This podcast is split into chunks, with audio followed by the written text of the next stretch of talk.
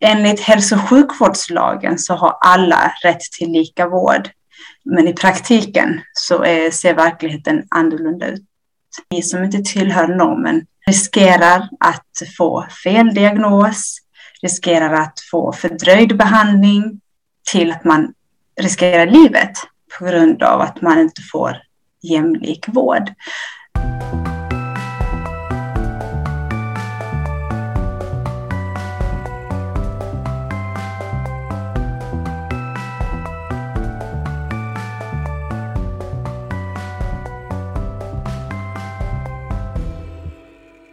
Varmt välkommen till Medicinrättspodden med mig Alva Jofred och med mig Linnea Axén.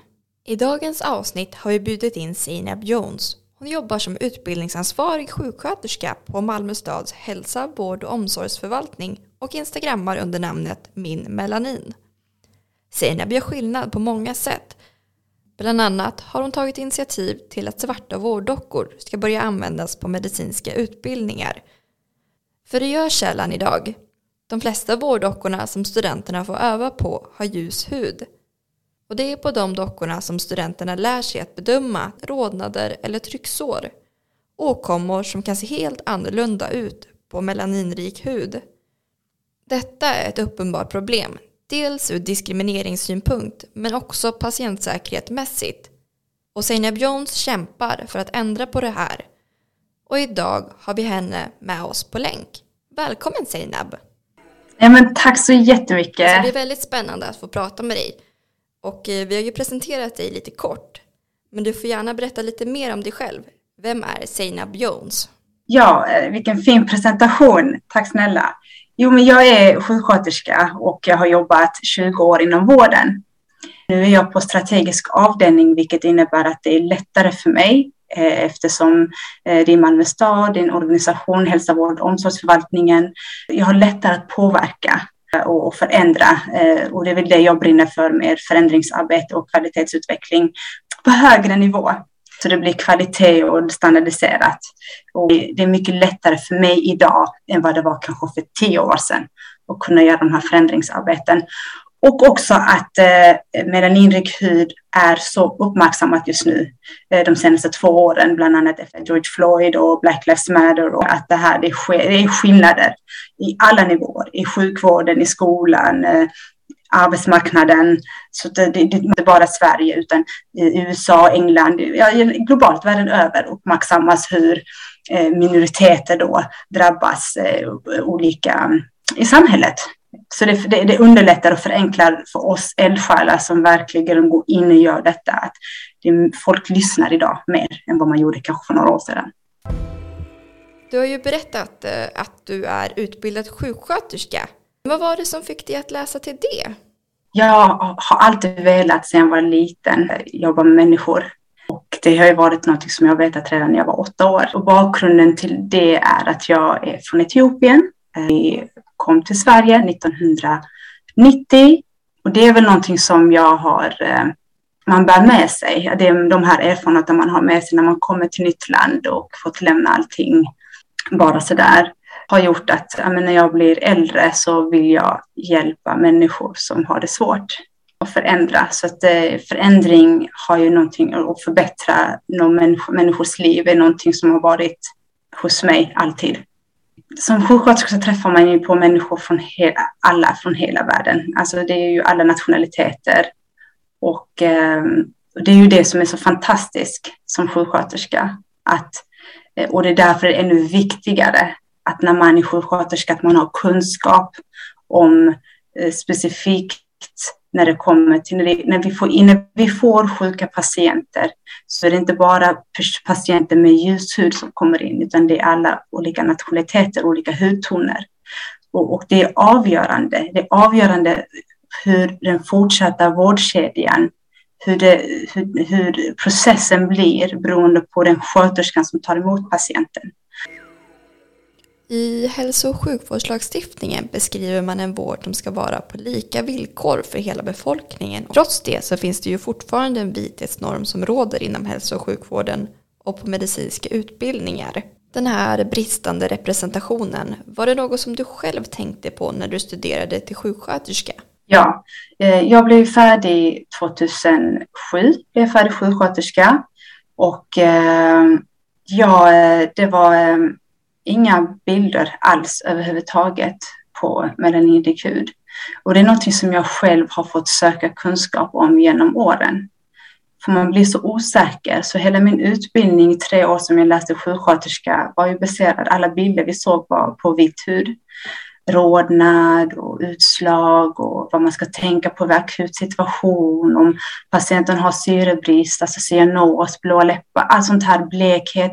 Det är ju utifrån från vit hud så att man blir väldigt osäker när man hamnar i en situation där man får patient som inte har eh, vit hud och eh, hur, hur tänker jag här?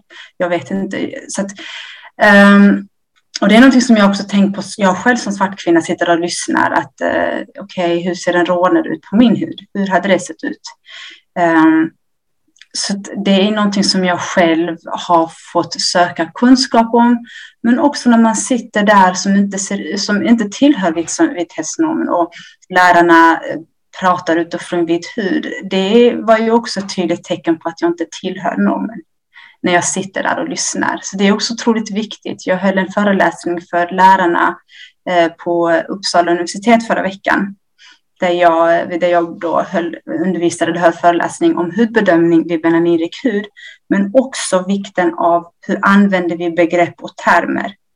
Är det representativt? När vi säger patienten, om patienten är blek, vad är det för patient vi har framför oss? Jag har själv suttit där när man har haft föreläsningar och så har man exempelvis sagt att ja, normalt sett är huden det är rött, men på mörk hud så syns inte den här rodnaden. När man, säger, när man uttrycker sig på det viset och jag som svart kvinna sitter och lyssnar, då är det som att okej, okay, så då är, jag, då är jag inte det normala. För när man uttrycker sig som ett normalt sätt så, ser.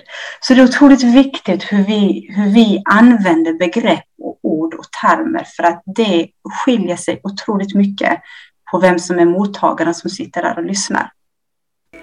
Och som vi nämnde i inledningen så har ju du drivit igenom det här med att man ska börja använda svarta vårddockor på medicinska utbildningar. Vill du berätta lite om bakgrunden till det initiativet? Eh, det är en smärtsam upplevelse faktiskt. Eh, eh, en nära anhörig till mig som vid livets slutskede var sängliggande och där han fick djupa trycksår på grund av att eh, personalen inte har kunskap om hur, hur eh, trycksår kan se ut på mörk hud. Eh, och min anhörig, han, han led ju i onödan på grund av den här kunskapsbristen. Så att, och, det var ju under tiden jag läste till sjuksköterska. Så det är många år sedan. Och och där och då bestämde jag mig själv att när jag blir färdig sjuksköterska får möjlighet så ska jag, ingen annan råka ut för det där.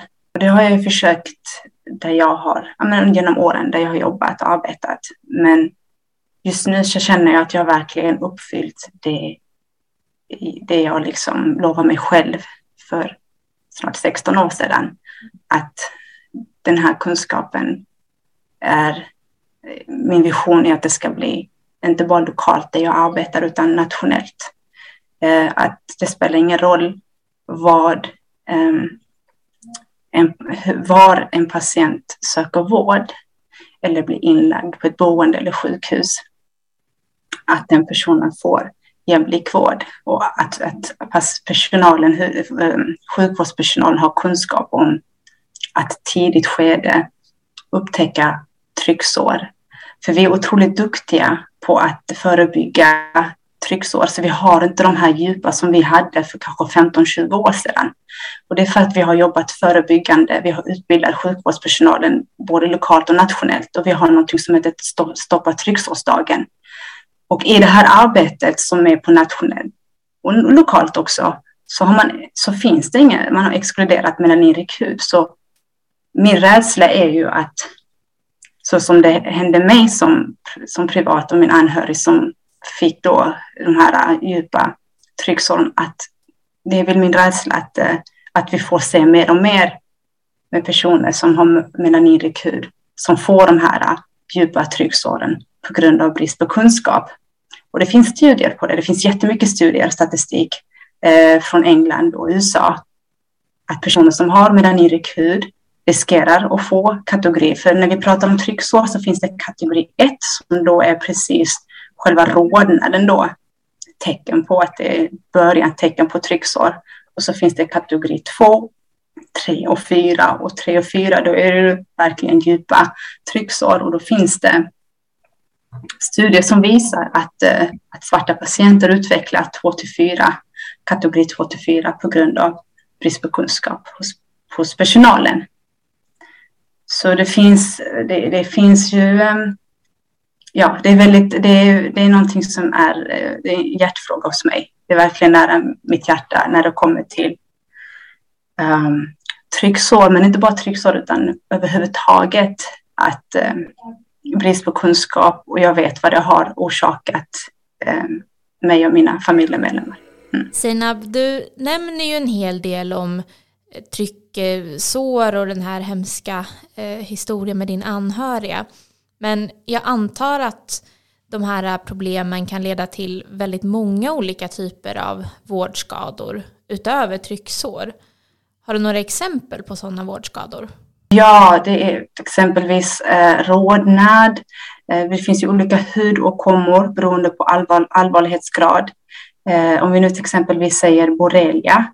Vi vet att borrelia efter fästingbett då, eh, så att man kan eh, där får vi lära oss hur det ser ut på vitt hud och eh, det är en tydlig rodnad och oftast brukar man upptäcka det tidigt skede på patienter som har ljus hud och då behandlas de ganska, tid, ganska tidigt. Och då finns det studier som visar exempelvis att patienter som har melaninrik hud, att de då man upptäcker det i senstadiet när man har då utvecklat neurologiska symptom och eh, hjärtproblem. Det finns jättemycket andra, om vi nu till exempel, det här är rånar och sen finns det, det finns ju olika, hur då, rånar är ju tecken på en inflammation eh, och det finns ju olika hudåkommor eller tillstånd som gör att man då får den här inflammationen. Och därför är det viktigt att man inte bara letar efter den synliga rånaren, för det beror på vad man har för patient framför sig. Att ju mer melanin man har så kanske den här synliga rånaren, färgförändringen kanske inte syns. Och därför är det viktigt att man även tittar på helheten, att som vi har lärt oss som sjuksköterskor eller vårdpersonal, att tecken på inflammation är inte bara den synliga eh, rånaren, utan det är även att man ska eh, eh palpera och temperaturskillnader, om det är varmt, kallt, konsistensen, om det är hårt, mjukt, har patienten smärta, obehag, svullnad, ödem. Det, det är sånt man måste också använda sig av som sjuksköterska vid bedömning. Hudcancer är någonting som man pratar väldigt otroligt lite om hos, eh, melanir, på melaninrik hud eller i melaninrik hud. Det är också under representation i medicinska böcker. Jag har läkarstudenter som har gått här i Sverige. Jag har tre eh, vänner som har precis blivit färdiga på tre olika lärosäten i Sverige. Ingen av dem har sett hur en hudcancer ser ut på melaninrik hud i deras utbildning. Och det är någonting som tas upp också i andra länder, i England och USA, jättemycket om eh, skin cancer. De har skin cancer awareness riktat till melaninrik hud eh, som de jobbar väldigt mycket med, vissa hudläkare. Och det finns också enormt mycket statistik och evidens som visar att det är ovanligt att personer som har melaninrik hud får hudcancer, men när de väl får det så är diagnosen så avancerad att dödligheten, så femårsöverlevnaden hos en vit person är det 97 procent och hos eh, svarta är det 65 procent. Så det är ovanligt att person, svarta personer får det, men överlevnaden är 65 procent på grund av att det är brist på kunskap hos sjukvårdspersonalen. När svarta eller personer med melanidisk hud söker sig för hudförändring så är det inte alltid man tänker på att det kan vara hudcancer. Eh, sen är det också brist på kunskap hos, detta är då utifrån, eftersom vi inte för jämlikhetsdata i Sverige, så de statistiken jag använder mig av Eh, från England och USA. Och eh, och då menar, eh, menar man på då att eh, den här folkbildningen man gör, så som här i Sverige, vi har ju den här eh, månaden, hudcancermånaden exempelvis, där Cancerfonden och andra olika aktörer går ut och uppmärksammar men, eh, våra medborgare om vad man ska titta efter. I det här förebyggande arbetet är också melaninrik hud inte med, vilket innebär att svarta eller personer med melaninrik hud, bruna och svarta tror inte att de kan få hudcancer och det här är någonting som då eh, det, eh, jag utgår från de studierna som jag läst från USA. Att då säger de från the black community att de inte då, eftersom de inte är representerade i det här förebyggande arbetet så tror de då att man inte kan få det. Så de söker sig inte när man får förändring. Så det är brist på kunskap hos sjukvårdspersonalen, hos eh, medborgarna ute som gör det då att de får se en diagnos. Det är tydligt när du beskriver att det fortfarande finns en stor okunskap om melaninrik hud, både i hälso och sjukvården men också som medborgare. På vilket sätt Eh, skulle vi på ett samhällsmässigt plan kunna få kunskap om den ojämlika hälso och sjukvården i Sverige? Ja, vi har gett väldigt, väldigt lite. Eh, jag önskar, jag är för jämlikhetsdata och jag, eh, för att vi ska kunna förändra och förbättra och för att vi ska kunna veta. Vi vet inte idag vi har inte den kunskapen. Vi vet, vi vet vilka som drabbas av ojämlik vård. Men vi behöver statistik. Vi, be vi behöver veta det för att vi ska kunna föra vårt arbete vidare. Eh, och eh, jag vet också att det är väldigt eh, så här, känsligt och när man pratar om att man ska föra data. Men det är ingenting konstigheter om man gör det på rätt sätt. Jag menar, det gör man i England. Man gör det i USA. England har också jämlikhetsdata. Där finns det tydligt vilka som drabbas av ojämlik vård. Så det finns ju jättemycket. Bröstcancer hos svarta där också exempelvis. Detta är från England. Eh, att svarta kvinnor löper större också och dö av, av bröstcancer. Eh, så det finns ju jättemycket. Jag kan prata hela dagen. Eh, eh, smärtstillande läkemedel också. En stor underbehandling hos personer med melaninrik hud. Där det är mer föreställningar att man tror att har man melaninrik hud, att man har tjockare hud och därför känner man, har man högre smärttröskel, vilket inte stämmer. Så har, man har gjort en 20-års studie där det visar att, hur under, att man är underbehandlad, eh, att patienter med melaninrik hud får ehm, inte tillräckligt med smärtstillande läkemedel. Och vi kan förklara lite för våra lyssnare vad det här begreppet jämlikhetsdata som Sinab pratar om betyder. Och Sinab nämner ju på många olika sätt hur det finns stora skillnader i hur man behandlas inom vården beroende på ens hudfärg helt enkelt. Och att överlevnaden i vissa former av hudcancer är 97% för de som har ljusare hud och bara 65% för folk som har mörkare hud. Och för att synliggöra de här skillnaderna så har vi jämlikhetsdata. Och det är då att man inte bara för statistik över kön och ålder utan också till exempel etnicitet, hudfärg och andra indikationer på mångfald. Och om jag förstår dig rätt Sinab så skulle du tycka att det här var väldigt positivt för svensk hälso och sjukvård. Ja, ja, absolut. Och jag tror att vi behöver se vi kan ju exempelvis, vi behöver inte gå så långt. Jag menar, vi kan ju se hur England, hur de arbetar. Där finns det ju tydligt och klart vilka grupper som drabbas mest och hur, vi, hur man kan sätta in och jobba eh, med, med olika åtgärder. För att vi, det blir lite, vi kan sitta och länge och prata fram och tillbaka vilka grupper som blir utsatta. Men vi har ingen statistik och har vi ingen statistik så kan vi inte bygga på någon, eh, förändra vårt, eh, vårt arbete. Eh, så för mig, för, vi, för det, det, är det viktigaste i arbetet just idag. Jag hoppas politikerna innerligt förstår hur viktigt det är eh, med, med att föra data.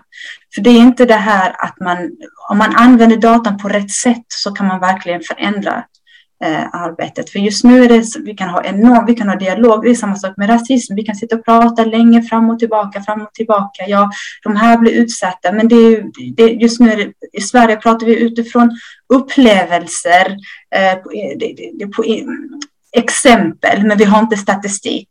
Eh, och det, man börjar uppmärksamma mer och mer. Jag menar det som hände i Göteborg, den här läkaren som dog, eh, hjärnblödning, där sköterskan då uttryckte sig och skrev då, inte bara uttryckte, skrev i journalen kulturell svimning.